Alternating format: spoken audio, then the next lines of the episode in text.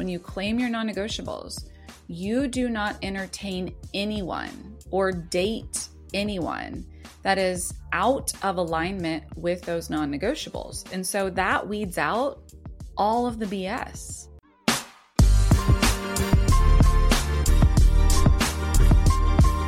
Hi, guys. We're your hosts, Jillian and Kaylin, and this is Teach Me How to Adult, a podcast on all the things you never learned growing up, like how to buy a home, manage stress, crush your love life, land your dream job, and how to love yourself more, because we could all be a little kinder to ourselves. We're still figuring out how to get our shit together, so we're calling in the experts and the hustlers for some real talk and legit tips on how to live your best life. Adulting isn't easy, but we got you. Hi, friends. We hope you are living it up and enjoying the summer because we sure are. And one of the many things that we're loving about this life after lockdown is that love is back. Dating is back, summer flings are back, Woo! and it is just the best. But we've also heard from a lot of our single friends that they're feeling a little apprehensive or just unsure of how to get back into dating after basically a year and a half of isolation. So, in our recent Instagram polls about dating, 47% of you said you're a little nervous to get back into dating post COVID, while 53% of you are totally good to go. And those worries are super valid. Half of our followers responded that they currently are in the dating scene, and the other half are in committed relationships. So, there are a lot of us out there navigating the dating world in 2021, which is, you know, it can be pretty overwhelming, a little daunting just thinking about it. So we called in love and relationship coach Lauren Zoller to answer all of our burning cues, and she gave us the advice that everyone needs to hear, whether you're newly single or have been in the market for a while, or if you're just in an open relationship. And 76% of our followers said that they're ready and looking for love. And they shared with us that some of their biggest challenges about dating right now are finding people who are actually serious about dating versus just wanting to hook up actually scheduling the time to hmm. meet up, which, like, we're all busy. It's hard to set those dates, and establishing trust, and then just dealing with all of the bullshit that, that can crop up in the dating scene, in the app world, all of which Lauren touches on in this episode. And for the 24% who are loving the single life, we love to see that. And we talk a lot about it in this interview about how important it is to have that solid foundation with yourself before you throw yourself into serious dating, and just how that deep inner work can actually mm-hmm. help you find your future partner. And you guys shared that some of that self work that you're doing and, and some of the things you're trying to focus on are things like setting boundaries, managing your own expectations or perfectionisms or anxieties when it comes to your relationships, and just general self love and confidence. So, there are a ton of tools and tips to combat all of these things in today's episode. Totally. And yeah, I mean the single life is something I've never excelled at. I I mean I love the thrill of meeting someone that you're really into and like that excitement and high of those first dates and the connections that you make, the people that you meet and it's it's really fun, but I'm also just a sensitive soul and all of the games and all of the bullshits of the dating world were exhausting to me. And I'm definitely just I'm a relationship person. What can I say? I love love.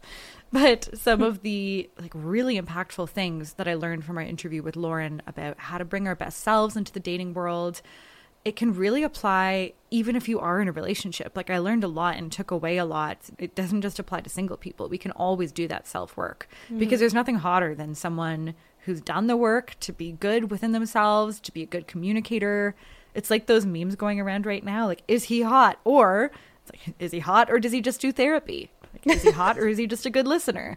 This is this oh is God, what we that. need from people. Oh, it's so true. I mean, though, like one hot second point in my life when I was single, I do remember that I really loved it. And I think I was like, I was 19 at the time.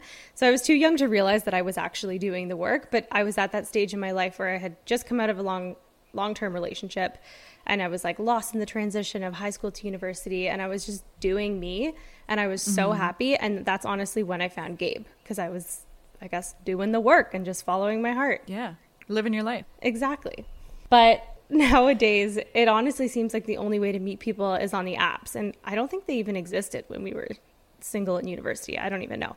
But 73% of you said that you still prefer to meet people organically versus on the apps, and 68% said that dating apps have been just a total nightmare. Yeah, we feel you. But I mean, I totally get it. Like, I've also been seriously burned by the apps, so I understand the resistance that some people have to use them. Like, it, there's there's some shitty stories out there, and I did develop an inherent distrust of apps um, because I felt like there was no accountability to the people that mm. you were hmm. meeting on those apps. But honestly, apps have come such a long way, and there's a lot of fixes for those issues now where like apps will only match you with someone who has mutual friends on some of them. There's way more out there beyond Tinder we've definitely come a long way on the app front. I know Bumble has a really good reputation as just a super empowering dating app, especially for women. I mean, it's made by a woman, and women are making the first move and mm-hmm. the first ones to message. So that's a plus. And then with same sex matches, either party can initiate. So it also just motivates conversation since if no one says anything in 24 hours, the match expires, which is great because, like, you don't need to be waiting all day for someone to reply to you. No one has time for that promoting responsiveness is is key because otherwise it's just like so many dead ends. Totally. And then Hinge is also mm-hmm. a good mm-hmm. one too if you are looking for something serious because it, it uses unique profile criteria and a variation of this crazy Nobel Prize winning algorithm that uses that profile criteria to match you up with someone who would be a perfect fit. And you can only like 10 mm-hmm. profiles a day, so it's way more thoughtful. You're not just like aimlessly swiping right or left on, on the app all day. Very intentional yeah, that's that's key. And then there's also Coffee Meets Bagel, which has like a more casual, chill vibe and a really good reputation for more thoughtful online dating. So every day it sets you up with seven matches, which again, like it removes that gamification of just swiping nonstop and seeing how many people swipe back. So it's more intentional and all of your matches are chosen based on your answers to prompts and like to how you swiped on yesterday's batch. And they kind of. Hmm use those algorithms to get to know like what you like and what you're looking for. And then you have seven days to chat with someone if you do match before it expires. So again promoting responsiveness and just creating an environment where people like take it seriously and aren't just like screwing around with each other's time and feelings. But really no matter what app you use if you want to use one just make sure that you're maximizing your profile and that you're being super specific I mean, like a sarcastic, irreverent one liner is tempting and we all like want to do it and seems super cool. But if you're serious about dating and connecting with solid potential matches and offer something real, like really offer an insight into who you are so someone who takes you seriously can engage with you. So talk about your hobbies and interests, what you're actually looking for on the app like, can we just simplify things and establish if we're just mm-hmm. trying to fuck or if we're trying to find a life partner? That would be very helpful. Yeah. And, you know, you can talk about your career if your career is important to you and choose pictures that like actually reflect who you are as a person because there is no point in misrepresenting yourself on an app if you're going to go meet someone in person. They're going to find out who you are soon enough. so just be real, no catfishing, and be yourself from the get go because that's how you will attract the right person. I mean, lots of people are actually even specifying if they're vaccinated and if oh, like wow. they're comfortable meeting in person. And there's a lot of talk right now about whether to identify if you're vaccinated and if that's something that's important to you and you only want to mingle with other vaccinated people, then like, yeah, maybe add that in there. But that's totes up to you. That's crazy. I love that. This is the new world we live in. But if your heart is still set on meeting someone in real life and apps just aren't for you, there is totally hope. And I mean, I, like I said, I was only single for a short period of my, my life, so I am in no place to give 2021 dating advice. But I really, really, really do believe you can meet people in everyday life. Like I've met new friends through common hobbies and interests, and that's like my my biggest tip here. I met Gabe that way too. Like we were mm-hmm. both a part of this group at Western Theater Western. I was selling tickets to a show he wanted to go to, and that's how we met and you know found each other. We were both also in a sorority and frat and lived across the street. So there was a lot of common ground there. And I think when you have that same interest or same values, it's really easy to have a good connection with someone. So you could try something like joining a sports league or a new gym or taking a wine course or a writing course or whatever it is that you're into. And you're very likely to meet someone who has similar interests. Um, another great thing would be like alumni events or dog parks, group travel. Like there's so many great ways. You just kind of have to put yourself out there, you know, and, and just lean into what you're interested in. A hundred percent. Yeah. Even just like changing your surroundings and going to a new yeah. coffee shop like every single week and and switching your route. You never knew who you're going to run into. And one of my favorite things is to like go and eat alone at a bar in a restaurant. Like you don't even you don't need to go to a bar. Go to a restaurant but sit at the bar because when you sit at a table alone at a restaurant, you're more closed off and you're kind of like choosing to just be there on your own and that's fine. Take yourself out for a date, read a book, do do you.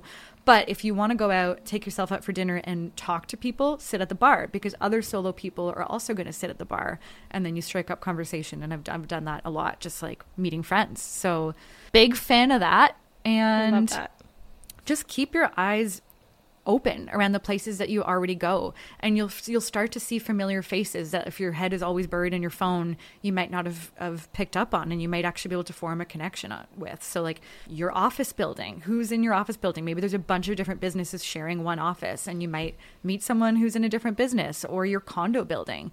I had an amazing time going on dates with this wonderful, wonderful guy that I approached in my building years and years ago. I have since moved from my building, sadly, but he was a great dude and it was like the best experience. And it just came from me continually running into him in the elevator and finally like inviting him out on a date with me. And it was great. So take the chance and keep your eyes peeled and like be present. So cute. I love that. And I just want to reiterate that. I, I really do think it's important to take those chances and not be afraid to put yourself out there or say yes. Mm-hmm. Like, I remember when I, during that five months of singledom, I was in New York working there for a summer and I met this like really, really fun Australian guy at a brunch one day and we exchanged numbers and a couple days later he invited me out to go with his friends and none of my friends wanted to go out because it was a work night it was a school night and i was just like you know what this is the year Dude, I would have gone with you. I know you would have. I know you would have. But no one wanted to come. But I was like, fuck it. I'm going to go alone. And pro- in hindsight, probably not very safe. Like maybe do some vetting and some creeping beforehand. But I had so much fun. He was so nice. Like he obviously lived in Australia, so that was never going to happen. But take those chances because you never know. Like you never know.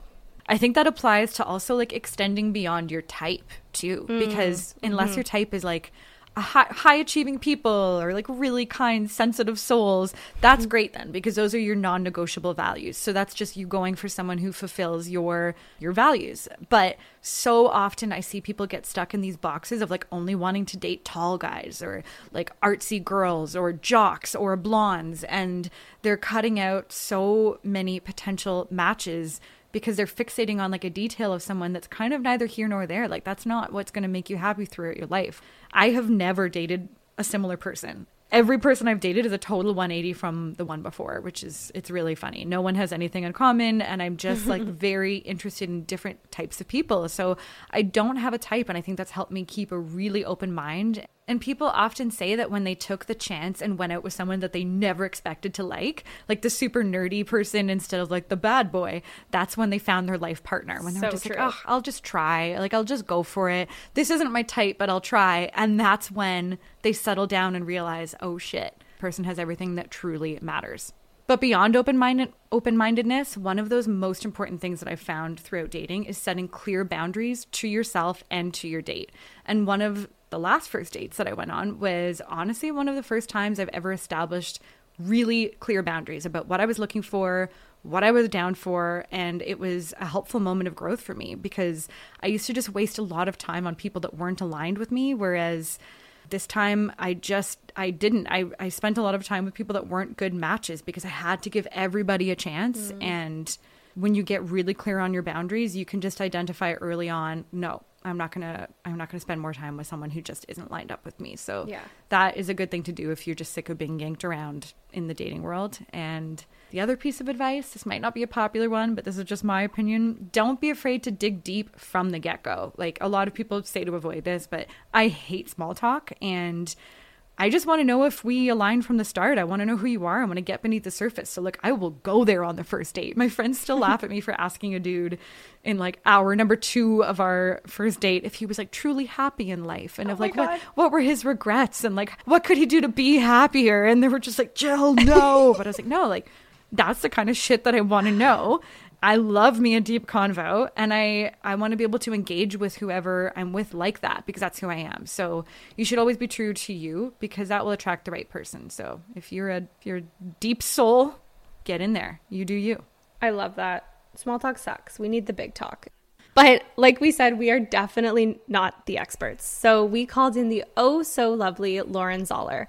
Lauren is a CTA certified love and relationship coach, motivational speaker, and a podcast host. And she helps high performing female executives attract the dream relationships and life that they crave. And she's also the creator of the Aligned Love Experience, which is a coaching program that teaches women how to attract love. Like, love is her language. Literally, it is. And Lauren's own story of overcoming deep shame has led her to advocate for women to own their own story and to use their voice and step into an aligned, vibrant life, which we love. She's been featured in tons of international publications like Prevention, Shape, Business Insider, Thrive Global, Goalcast, Money Inc., Healthline, Greatest, so many more. And she honestly is just like a true, compassionate, lovely person that gave us so much amazing insight into ourselves and into how to be really good partners and find really good partners. Yeah. So teach us how to get back into dating, Lauren.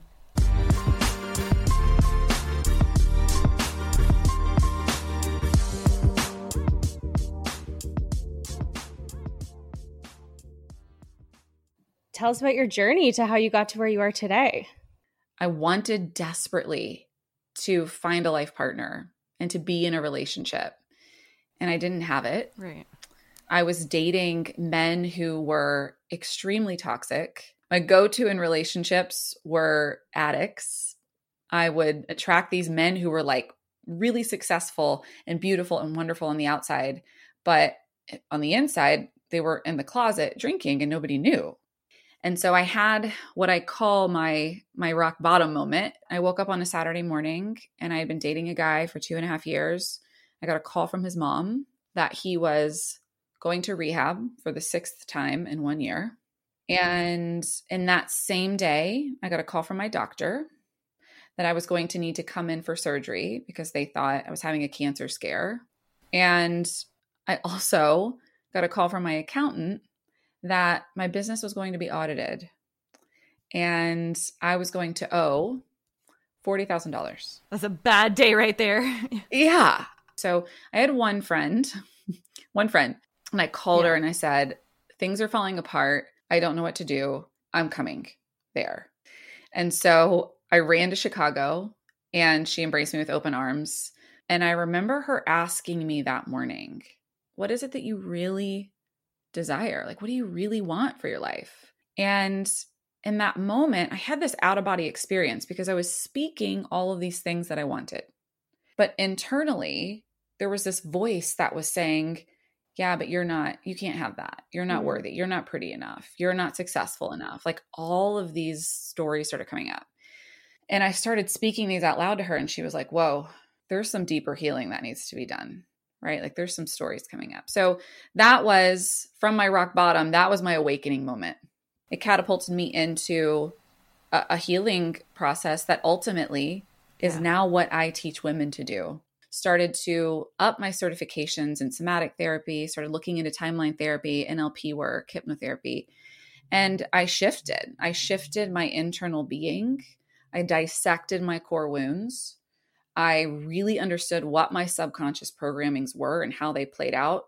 So, and then the beauty of all of that was that I found my aligned partner, which is now why hmm. I teach women and guide women in this same process.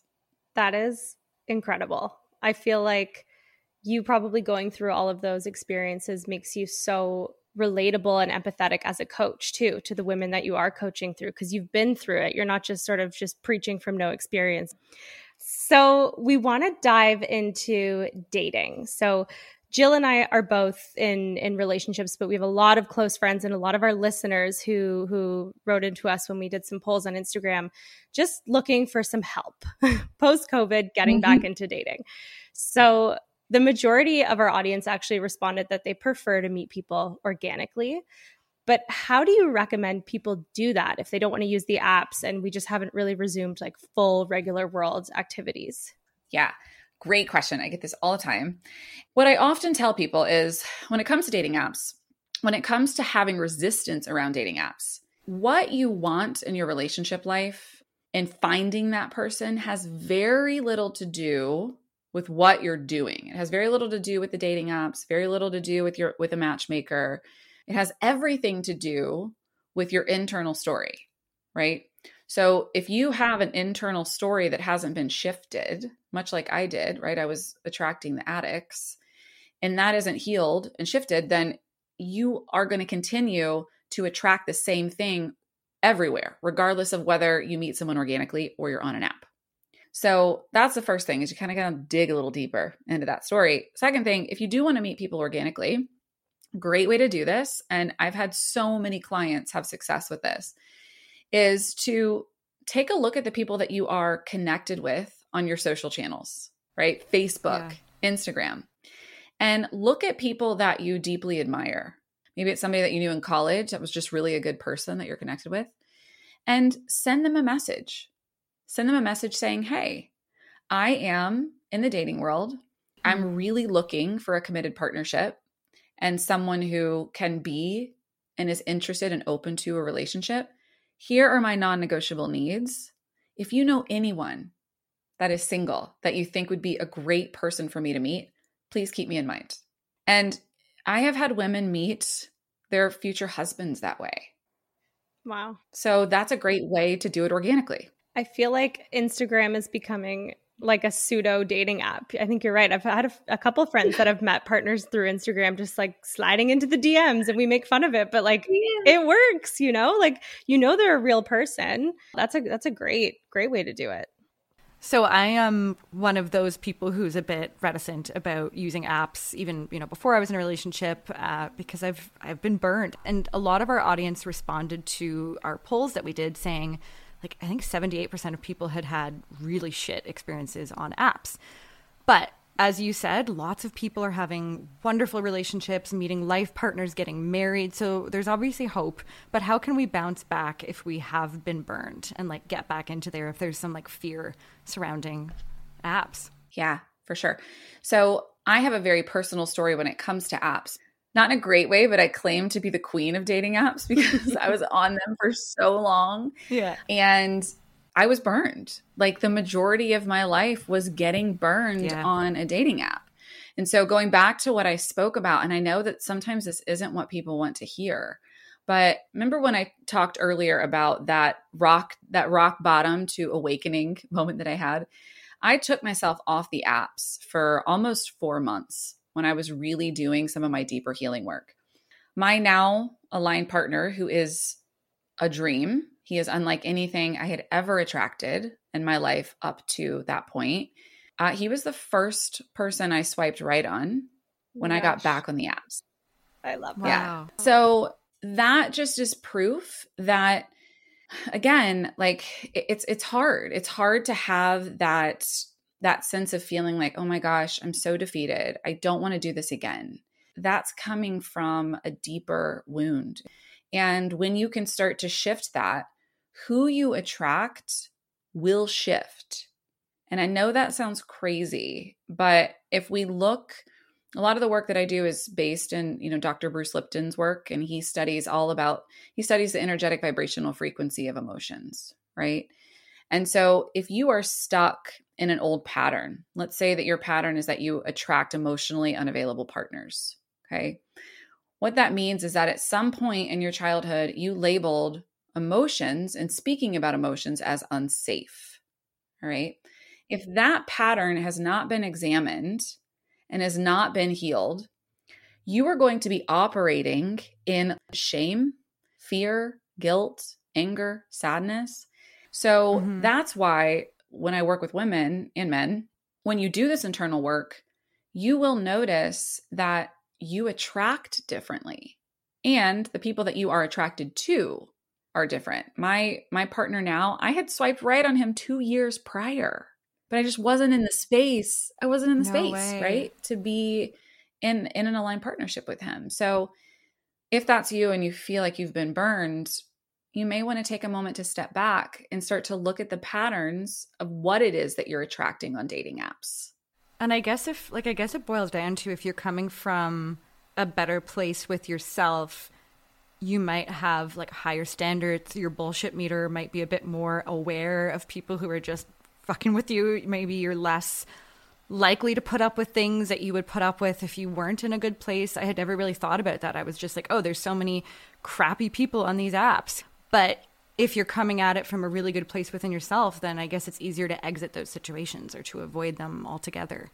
For sure. Yeah, your bullshit meter changes, right? It's like when you claim yeah. your non negotiables, yeah. and I, I make all of my clients do this. When you claim your non negotiables, you do not entertain anyone or date anyone that is out of alignment with those non negotiables. And so that weeds out all of the BS. True. So, can you talk to us more about those non negotiables in relationships? Like, how do you figure out what it is you're looking for in a partner and like what it is you really need if you're if you're not sure?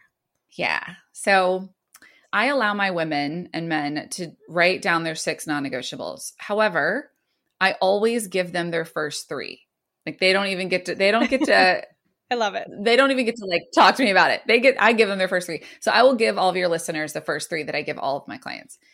So the first one is that he or she, whoever it is that you're dating, must pursue you at all times. Okay. And that means like no questioning, no questioning where they are, no questioning if they're going to call, no questioning if they are going to text, right? They're pursuing you and you know that they're pursuing you. So the moment that you begin to question that is the moment that you must say, that's out of an alignment with my non negotiable. So that's the first one. Second one is that they must make you feel safe, seen, and heard at all times. Hmm. Right? They must be able to ask questions and they must be able to listen when you need it. Right? They must be able to honor your boundaries and they must be able to really honor your needs and not feel like there's this bulldozing or the unavailability to be with you right? So that's a really big one. There's a lot that kind of we could do subcategories underneath that non-negotiable but generally if there is another non-negotiable that shows up it usually falls underneath that category right? Because you know when you feel safe yeah. with someone. Right right? You truly know that feeling. And yeah. a lot of the work that I do is getting women to understand what that safety actually feels like in their body because they've never felt it before, right? So when you do that work and then you set the non negotiable, you understand it. And then the third non negotiable, and this is a big one, they must be on the same level of commitment as you, which means if you want children in marriage, they must mm-hmm. want that. If you don't and you want an open relationship, they must want that. But none none of this, well, I don't really know about kids. Or mm. Mm, I don't really know how I feel about marriage and monogamy. Right? That's a no. It's an, an absolute no. So those are the first three that I give. And then I always give the coaching assignment to to think to have people think about what is what is it that you really want in a relationship to feel soul centered. For me, like at that time, the only thing I really had in my life other than my family was my cat. She's my whole world, oh. right? So one of my non-negotiables was that he had to like be oh. nice and love my cat. Yeah. I love that. My sister had the same one. That's so cute. Yeah, but it's so true. I mean, if if somebody doesn't love your cat, they're probably not a good human anyways. But that's where I would start. Yeah. That's where I would start was is always have those three. Even if you just start with those three, like you're golden. You're going to weed out a lot. That's true because so many of the ideas of what we want in people i mean first of all i think they change as we mature. Like when we're younger it's like i want mm-hmm. someone who's tall and i want someone who's like traveled the world. And then as you as i at least have matured i've realized my non-negotiables have become less about specific characteristics in another person and more about how i feel mm. with them. And i never thought like that before. I was never like i want to feel this way. I was just like i want someone who's funny and I still want to laugh, but like maybe it's more about I want someone who I can feel funny with or who I can joke around with rather than like feeling that I need to find a comedian, you know? So it's it's a really great point because all of those three non-negotiables that you just mentioned are very centered in like how you feel and how secure you are and you're so right. I had when I was dating prior to doing this work, I had what I called my my perfect list. It was literally called the perfect list. And it was a list of the perfect man the funny thing is that he was tall, dark, and handsome and had a six pack. And if you know my boyfriend now, he's in great shape, but he's he's tall, but he's blonde. Like he, he's nothing that I put on my perfection list, right? But when I did that work that you're talking about, Jill, of of really digging deep and understanding who you are and honoring your worth, right? You understand yeah. that a soul-centered partnership is much deeper than anything that we put on the physical outside, right? It's so much of an internal game. Mm-hmm. Yeah. I would love if you could talk to us more about what kind of inner work we can be doing personally to prepare for bringing our best selves into the dating world. So, obviously, like examining our own wounds and kind of our own past and how it's shaping us. But are there any steps someone can take that you would recommend? If you're wanting to just get curious around what it is that you deeply desire and how you're showing up for yourself, this is one of my favorite. I'm going to drop a little bit of of knowledge on your listeners. This is a beautiful exercise. If everybody's listening, take out a piece of paper and try this on. Make a list of everything that you need in a relationship. Okay, so just brain dump all of the things that you need. Okay, this is what I call my mirroring exercise. And then mm-hmm. take all of those I need statements and turn them into I statements. Okay, so I'm going to give you an example of this. I need sexual intimacy with my partner three times a week. Let's say that that's a need that you really need in a relationship. Then what you do is you flip the mirror and you create it as an I statement. So the I statement would be I am sexually intimate with myself three times a week. Hmm. Okay. Then the next step in that is hmm. to ask yourself this is what I call the honest check in. Is that a true statement? And if you answer no, or sometimes, right? That is what I call a little clarity nugget for you to go deeper into how you're not showing up for yourself. Wow. Because you cannot step into a relationship with someone and expect someone to fill all your needs. You have to be able to do that internally. Wow. Right? So that's that's where I would start and see what shows up for you and then go deeper into what you find. I feel like I could cry right now because I just ran through my needs in my head and was like I I ain't meeting them myself. I'm not doing these any of the things that I need from someone else for me to myself. Especially when it comes to this the wounding process, right? Mm-hmm. I mean, we can't there's no way that we can show up fully as ourselves in a relationship if we have all these wounds and stories that are showing up and those wounds and stories keep us from being able to meet our needs, you know? So I love that exercise. It's a humbling one. Let me just say, it's a very yeah. humbling one when you do it.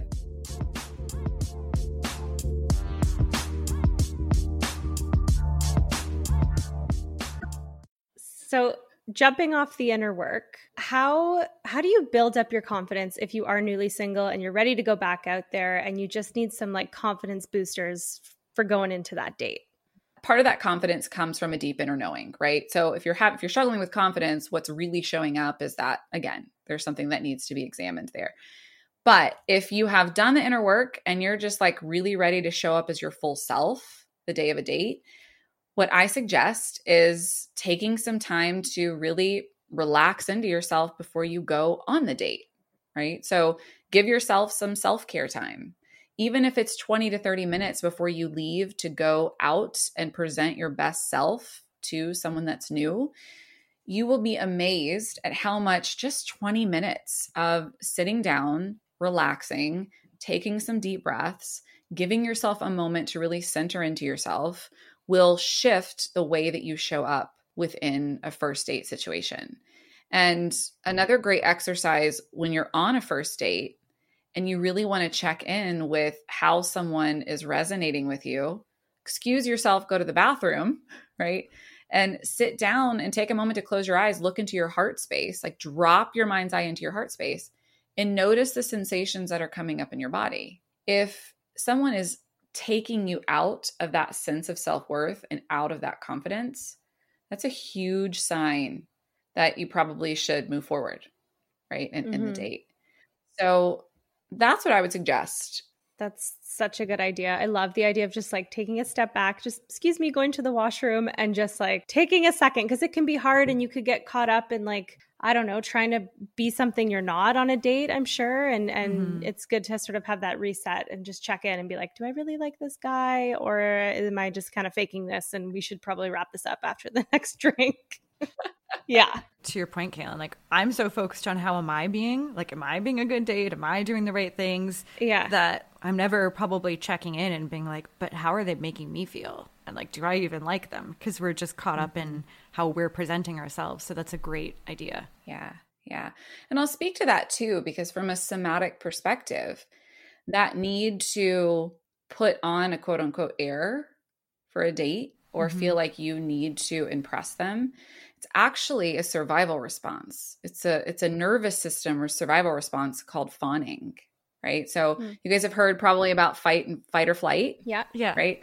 Yeah. So f- there's fight flight freeze and then fawn which means you discount yourself to pacify and please someone else. Huh. Hmm. so this is a beautiful example that if you are going on dates and you feel like you're neglecting yourself and you feel like there's this, oh my gosh, he hasn't asked a single thing about me. And all I've been doing this whole time is just putting on, you know, this show to make sure that he's okay. That is your nervous system giving you a hint that something's not right. Either there's some deeper healing work that you need to do, or this guy or this woman is not truly seeing you for who you are in your worth. I have totally fawned it up on a date. Everybody has. I know. I'm Everybody just, has. I just got a, a, bad flashback. Thank you, though, for putting a label on it. Now I know what happened there. Oh, God. I just remember leaving and being like, I don't even know what happened there. He was awful. And I just took it like a champ. Yeah anyways, it didn't it didn't go on beyond that date, so it's okay. We're glad it didn't go any further. Yeah, glad it didn't yes. go any further. Now I have a fabulous husband who is just what I needed.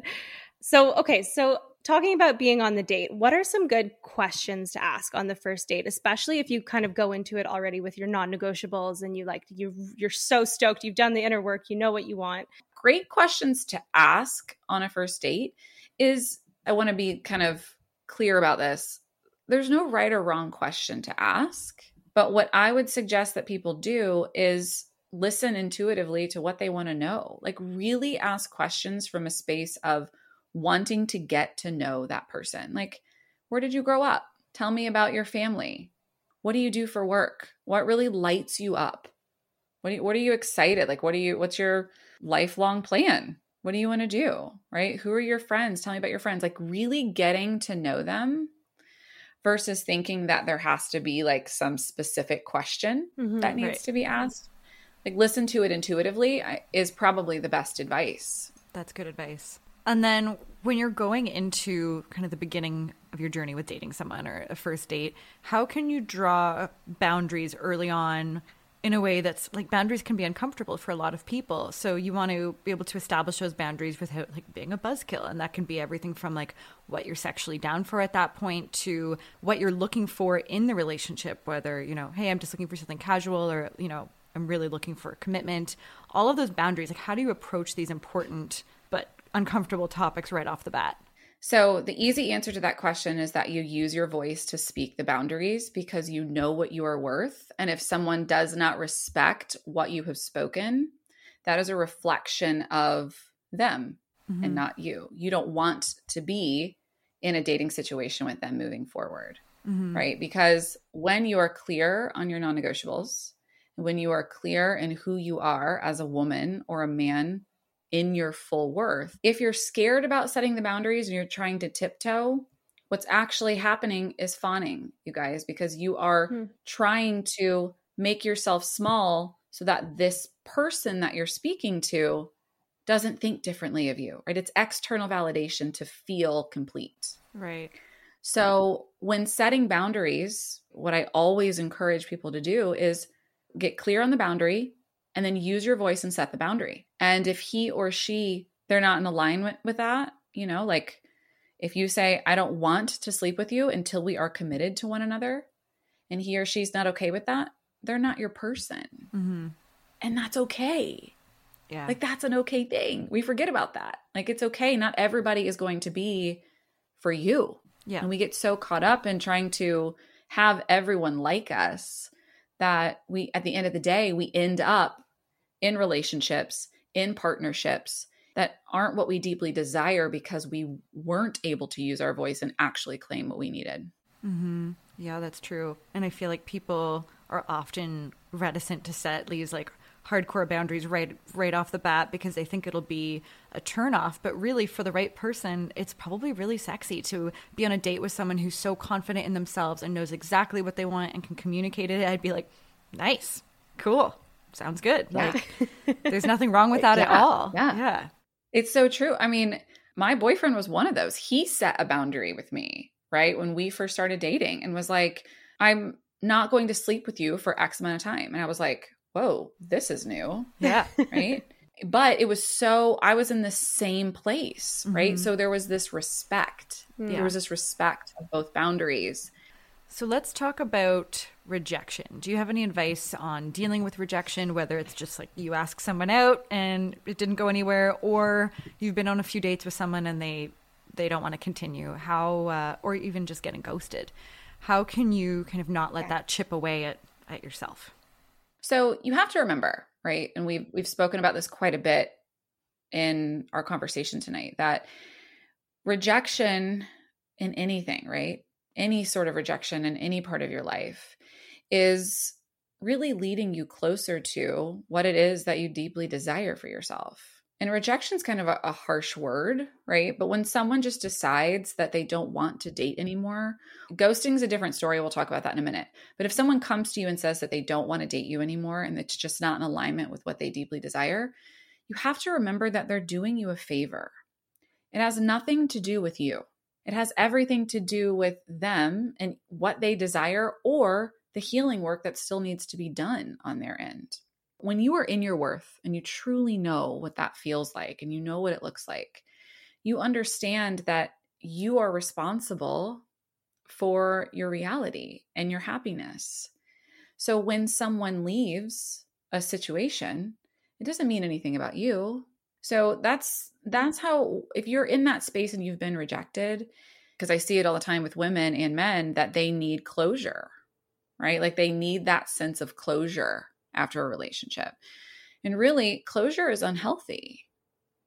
Closure is the need, the external need for someone to validate your existence, right? Because when something is done, it's just done. It just wasn't in alignment for you. And now you can step into what is, right? And it, I, that doesn't take away the pain. I want you to feel the sadness. I want you to feel the anger. I want you to feel all of the feelings associated with it. But understand that feelings come and go. And really, when you're in your worth, what's next for you will appear and you're just one step closer. So rejection can lead you there, even though it doesn't probably doesn't feel like that in the moment. Yeah. Right. Yeah. But ghosting's a whole whole different ballgame. Yeah. Ta- so talk to us then about the difference between like ghosting and closure. Because in my mind, those are two opposite things. It's like you either get closure or you get ghosted. But it's interesting to hear you say Mm. that that closure is not necessarily a good thing. Yeah. So tell us more. For sure. Okay. So, ghosting, and for those that are listening that don't know what ghosting is, ghosting is when someone just disappears without any explanation. We have to remember that in ghosting situations, if someone is ghosting, which means they're running away, right? We talked we talked all about nervous system responses, right? And survival mechanisms. That's flight. That is a nervous system response. They're running mm-hmm. away. What they're doing is they're running away from the uncomfortable conversation. They're running away from having a conversation that could potentially be uncomfortable. They mm-hmm. have labeled emotions as unsafe at some point. When it comes to someone ghosting you, again, they've done you a favor. Because if they're unable to use their words, because here's the deal a man or a woman in their worth will speak how they feel, even if it means that it's an uncomfortable conversation, right.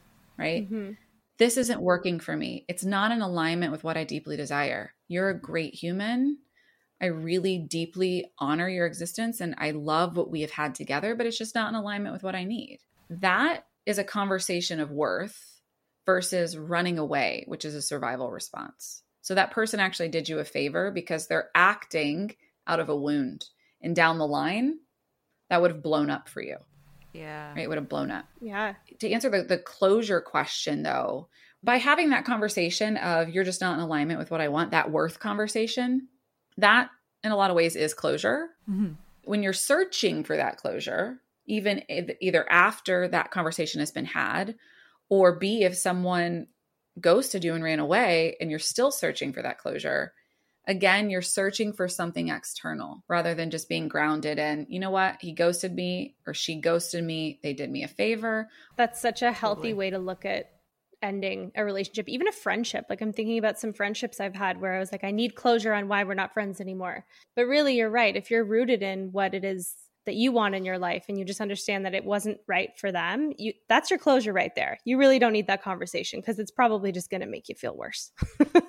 at the end of the day. Yeah. Yeah. Well, and I and I say it all the time like when you're centered in your voice and you really know your worth and you speak that truth with like authentic vulnerability and transparency all the time, mm-hmm. people aren't going to like you. You are not actually meant for everyone. Mm-hmm. Like news alert, you're not. Yeah. you're not meant for everyone. Yeah. Right. So it's okay if someone doesn't like you. That's an okay thing, but that's really hard. We're not conditioned that way. Yeah. Yeah. That's a hard realization and a hard part of growing up. I think Kaylin and I and I are both kind of pleasers. We want to be liked by everyone. And I've just, I don't know what, if it's just like the past two years have been a shit show or what it is, but the lack of fucks I have to give about whether I'm liked by everyone has diminished so much in the past two years. And it's uncomfortable for me to not be like beloved at, in my workplace or to not like have everyone that I meet immediately gravitate to me because that's, I measured my worth so much on that before. But I think it also means that I'm setting clear boundaries and that I'm not fawning and that I'm kind of prioritizing myself mm-hmm. and some mm-hmm. people aren't going to like it, but you're doing you. Yeah. and that's the space and I'm sure you ladies have felt this. That's where everything opens up for you. What's your take on people who say who are like dead set that they have a type and that's it and that kind of fall into that pattern of dating the same person repeatedly? Is it a good thing? Should like how do they try to branch out from what they are used to dating? Yeah. So it's interesting, and I say this all the time that relationships really are a mirror image of the way that we view ourselves. I would say that if you have your mind's eye set on a certain type, go back to the non negotiables and really look at okay, are these soul centered, quote unquote, type markers?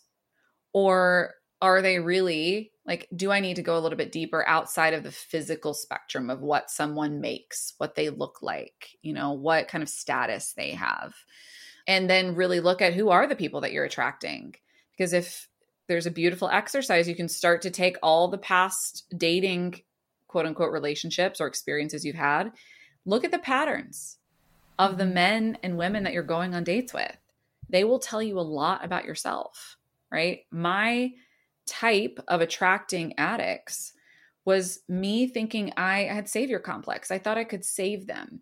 And by saving them, they would validate my existence. They were no I was no different than the addict because what does an addict do to validate his or her existence? They go to booze. They go to drugs, they go to sex, whatever it is to feel whole. Yeah. So when I when that light bulb moment went off for me, I'm like, holy shit, I'm no different than the addict. Yeah. I had to get, I had to really dig deep into, okay, this type that I've created for myself that I'm currently attracting, like there's something deep there that needs to be addressed. Thank you for sharing that. I mean, I'm, I'm really happy you found your oh partner that you have today. And you're friggin' glowing. You. So, like, life is working for you. Thank you. so, jumping back to apps for a second, I think a lot of questions that my friends and that our audience has are there any red flags that we should look out for on apps for like kind of weeding out the fuckboys or just are there any kind of guidelines how do we know when it's time to move off the app yeah a few things here right i think that if someone is overly negative you'll know this right if someone's overly negative in their bio if they're overly negative in conversation once you get into the, the i guess dms is what you would call it and still be dms in, in a dating app that's probably a red flag that there's some sort of pain that yeah. you need to just tread lightly around. Your bio should be positive. Talk about the things that you are looking for in a relationship. Talk about the things that you are excited to do with that person. Really, in a lot of ways, you're putting yourself out there, and this is the first impression that someone's going to have of you.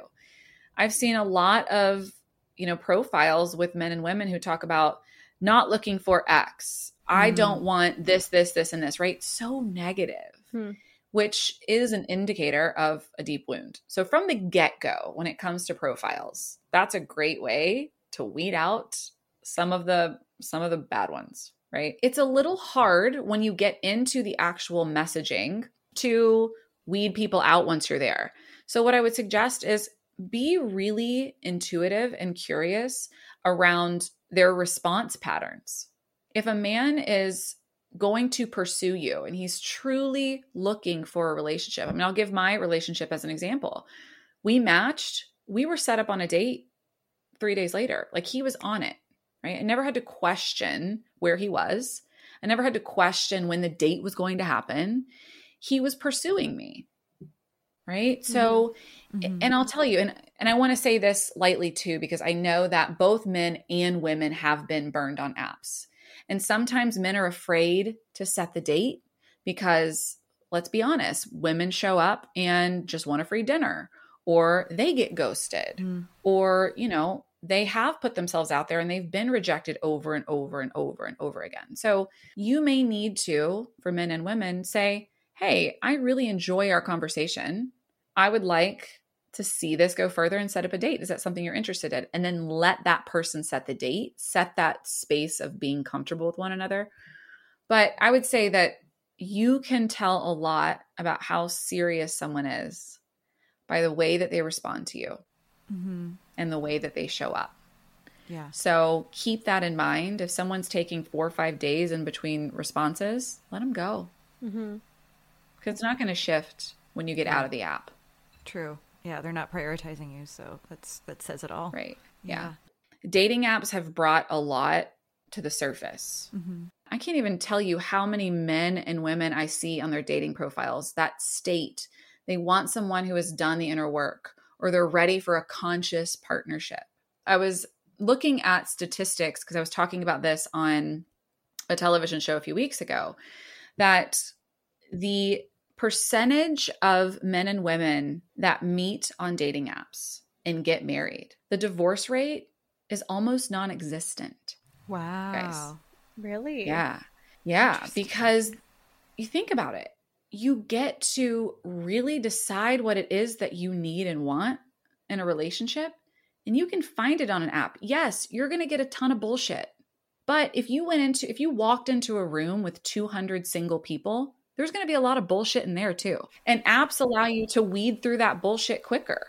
True. So if you do the inner work and if you commit to it and you heal the stories around why dating apps won't work, you're going to find a soul centered partnership. You will, but you just have to commit yourself to that process. Do the work, friends. Do the work. so, one question that we love to always ask our guests is what's one thing that you wish you had been taught in school? how to do the work. Actually, though, you know above what? answer. You're right. Yeah. And how to file my own taxes.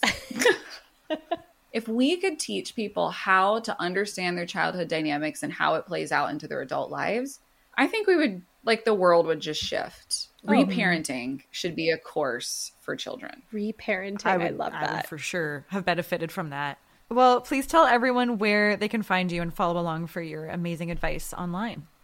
Yeah. So you can follow me at laurenzoller.com. That's my website if you're interested in learning anything about joining my programs, my collective, coaching, all of that is there. But I am most active on Instagram. My handle is at Lauren Zoller and TikTok. So at Coach Lauren Zoller. I'm on TikTok as well. So that's that's where you can find me. We hope this episode helps you get back out there, date with confidence, and pursue the love that you all deserve. And we'll leave you with a quote from poet, author, and creative director of Thought Catalog, Bianca Sparacino. You may know her as Rainbow Salt on Instagram, and she is an old friend and is literally the loveliest person on the planet. Definitely check out her writing. One day, when you least expect it, you are going to crash into someone who is going to be soft and gentle with your heart. And you are going to be so glad you kept it open. You are going to be so glad that you continued to fight for it. That's what she said.